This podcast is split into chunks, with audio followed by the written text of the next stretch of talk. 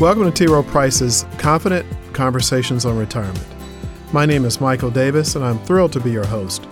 I've spent my career working to help people build a durable retirement. It is such an honor to do this work, and an even greater privilege to be with the retirement experts that are here with us today. These professionals can help you feel more confident about your own retirement, whether you're planning for retirement or already there.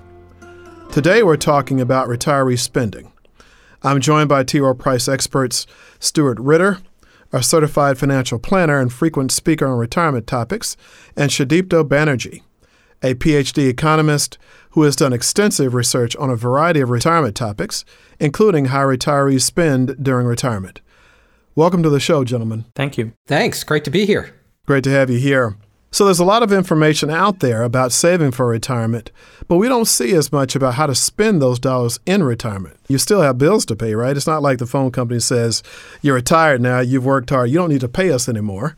That's not the way it works. So the research that we've done and I've seen suggests that retirees are anxious about running out of money and about not having enough to pay for the things that are really important, like healthcare. And that can really be a confidence killer. So first question, most people work hard, they save diligently throughout their career so they can have a fulfilling retirement. But then when the time comes, people seem hesitant to spend the money that they've saved. So Shadipto, is that consistent with your research? Yes. This is really interesting because this goes in completely opposite direction of what we have always assumed what retirees would do. Because our entire retirement planning and advice, everything is kind of based on the assumption that retirees would like to preserve their pre-retirement lifestyle. And to do that, they would spend down their assets. But in practice, when we look at the data, what we see is that retirees are doing the opposite, which is they are okay with cutting down their lifestyle a little bit, but they really want to hold on to their assets. So we have recently published some research on how retirees spend their money during their retirement, and we estimated that on average, every year from 65 onwards, their spending goes down about 2%. And then on the other side, we have seen research which shows how their assets change during their retirement.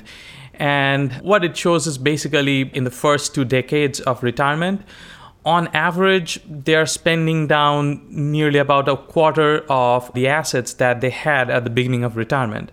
And again, this varies. So for example, people who had like more than $500,000 in liquid assets at retirement, in their first 2 decades, they spend down only about 12%. So we can see that a lot of people are just holding on to their assets and they're cutting down on their spending. So we call this asset preservation. Shadipto, you mentioned that people spend 2% less each year. You're talking about them spending 2% less than the inflation rate. So what's going down is the real spending, just to make that clear for folks. Right. That's a great point, Stuart. Thanks for pointing that out. The other aspect that I missed is why do we think retirees are doing this? And I think there are broadly like 2 sets of explanations. So the first set is what we would call rational explanations, like what, Michael, you just mentioned at the beginning. They have concerns about healthcare costs, if they might need to move into a nursing home or something like that. So they just want to preserve those assets so that if something bad happens, they have the money. And then on the other side, what we call there are the behavioral reasons. We save for retirement for over 30, 40 years of our careers, and we build up this habit. And the question is, can you really change that overnight? So I think a lot of people struggle with that, and inherently some people have a saver's mentality. So they are just not comfortable in just spending down their money. But whatever these explanations are, I think it tells us that we really need to rethink how we go about planning for retirement spending. That's really fascinating and almost counterintuitive. It sounds like people who've saved more may be less likely to spend it. Exactly. So there were some behavioral aspects to all of this. So does this mean that retirees are doing something wrong? Stuart, shouldn't retirees enjoy their hard-earned savings? Let me focus in on the word you just used, the word enjoy. What's important for people to focus on here is what makes them happy. What is their preference? We at T. Rowe Price actually bake that into a lot of the work we do, and it comes into play here as well. in the sense that for some people, they get more enjoyment from saving money and having that balance than they do from spending it on something. So for those who are listening to this podcast, recognize that there is no right way when it comes to how you're managing your money in retirement. Recognize that while some people, as Shadipto pointed out, see their balance as something to spend on things, and those things and experiences and so forth are what's going to bring them that enjoyment, there are also people who gain enjoyment just from having the balance itself. That when they look at that money, it represents the ability to handle an expense they might have in the future, as Shadipto mentioned. It represents options they might have. It may represent security. So the balance itself is its own source of satisfaction. And therefore, if that's what makes them happy, that's okay. That's so fascinating. I just think these behavioral dynamics are really interesting and just drive a lot of saving and spending behavior. So as we think about differences across different groups of savers and retirees, Shadipto, is this behavior of reducing spending and holding on to assets, is that common to everyone, or do you see differences across different groups of savers? When we looked at retirees who are essentially in the top 20% in terms of their net worth, which was people who had net worth of more than $667,000, their spending actually declined faster. So it was about 2.7% every year. And then on the opposite side of that, people who were in the bottom one-fifth in terms of their net worth, their spending was essentially flat. The rate of decline was 0.3%, which is almost nothing. So that tells you that there is a lot of difference across the spectrum. People who are sort of at the bottom of the asset spectrum, so they are spending at a very low level, and there is something we call a spending floor or a subsistence level of spending that you just cannot spend less than that. Just to survive, you need to spend a minimum amount, and these households almost are near that level of spending, so they really cannot cut their spending. So people with more assets, they are cutting their spending on both their discretionary and non-discretionary items. That's just because they have more flexibility in their budget. So on this idea of retirees reducing their spending, how do you think they're doing that, Stuart? What the data shows us is in the early part of retirement, people are adjusting their spending to match whatever's coming in from those sources of steady income, Social Security, pensions, and any annuities they might have.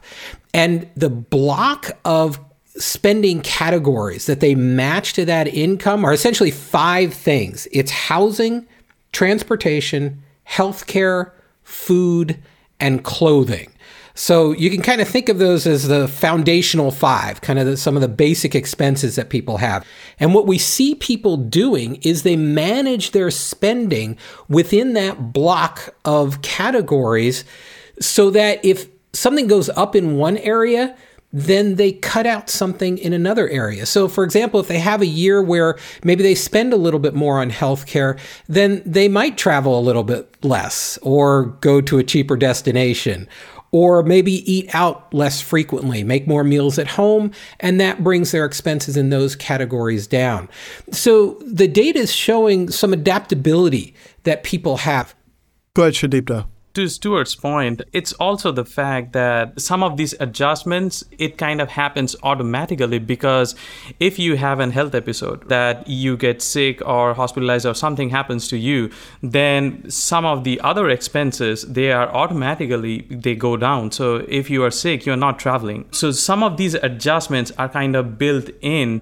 So Stuart, you talked about sources of guaranteed income, Social Security, pensions, and other income streams, but lots of people may not have access to pensions anymore. The 401k is becoming a much more central retirement vehicle. Are people making dramatic changes to adjust to these spending needs with the absence of that stream of income? Well, what you've got is most people are getting Social Security, so they're adjusting to that. And what we talked about at the beginning of the podcast was essentially what are people doing with the money that they've saved, with that balance in a 401k or an IRA, wherever they have the money that they've decided is dedicated to retirement. What are they doing with that? And for some people, they're spending it. They're making withdrawals on a regular basis to maintain the lifestyle that they had before retirement and the one that they want in retirement. Other people are saying, I'm going to do what I can to leave that balance intact. And instead, I'm going to be moderating my spending. So I'm actually going to bring my lifestyle down. If they think about the first year of retirement, I buy a certain basket of goods and services, then the next year I'm actually buying fewer goods and fewer services. Terrific. Shadipto, I think you had a comment? Yeah, I think there is a lot of trial and error going on when people retire. And on that point, people are just not sure how much they could safely spend. And so as a result, some people spend more, some people spend less. But after 4 or 5 years, we see that people sort of come into some sort of an equilibrium. But before that, we see there is a lot of adjustment going on. Yeah, so that does take us to our next question around this notion of trial and error. And so I think what you both are essentially saying, that people are cutting their spending to adjust to the savings that they have and certainly sources of income. How are they deciding how much to cut in spending? Basically, what we found in the data is whatever guaranteed income or the flow that's coming every month, they are using that to fund their necessary spending. So before retirement, we all get a paycheck every month. And from our paychecks, we are essentially paying out our mortgage, our utilities, all these expenses. So we have been doing this for 30 years, 40 years. And then it is only natural that after we retire, we just continue that same process. And so the guaranteed income that is coming to them, they are basically using that as their paycheck. And they are making all these necessary payments out of that paycheck. But the behavior is pretty consistent if you look at throughout our life cycle. That's what we learned throughout our working life, and that's what retirees continue to do. Really thoughtful. Stuart, do you have any comments on that question? Let me go back to some of the ways that people are making these adjustments, because very often when people hear words like housing or transportation or healthcare, there's an assumption that there's no wiggle room in there. There's no discretion, that people have to spend whatever they were spending before. And the reality is that we come across all kinds of examples of people making these adjustments. So within the housing category, for example, are home furnishings. So, you know, we heard a story of someone who was interested in replacing their couch and had another expense come up, so they didn't replace their couch. Now, that sounds kind of silly, but it's the kind of thing that people do to adapt to their circumstances. So someone might decide, you know, I'm not replacing the couch this year. I'm not making changes. I'm not going to redo the kitchen. There's some variability within the spending that they're doing. In transportation, very often you have a choice between repairing the car that you have or buying a new car. And someone may decide, okay, I'm going to keep my transportation costs moderated by doing a repair instead of buying a new car. So recognize that part of what's going on is the resiliency people have in applying that to these different situations. As Shadipto pointed out, folks figure out what their steady income is, and then within this group of these kind of foundational expenses are making these changes on an ongoing basis. And that's what helps them feel confident that they're going to be able to have their money and their income and the lifestyle that they want, whatever it may be, as they adapt along the way, continue all the way through retirement. And Michael, I would just add that couch example Stuart was referring to, that's actually my mom. Yeah, I stole it. Oh, that's fantastic. Yeah. Well, this has been such a great discussion, and I feel like we've covered a lot of terrific ground. Why don't we summarize some of the key takeaways for our listeners? And how about you start, Stuart, then we'll go to Shadipto. One of the key takeaways that I'd love people to take from this is do what makes you happy. Let's say you've got somebody who wants to take some of their balance and buy art, and they want to put that art on the wall. And every time they look at it, it brings them happiness. That's great. There are other people, though, who would rather take their account statement and put the statement on the wall. And every time they see what their balance is, That's what brings them happiness.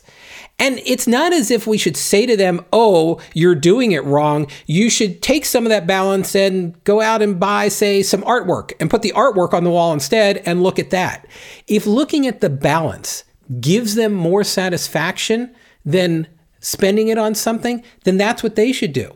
And for the first person, if taking the money and buying the artwork gives them more satisfaction, then that's what they should do.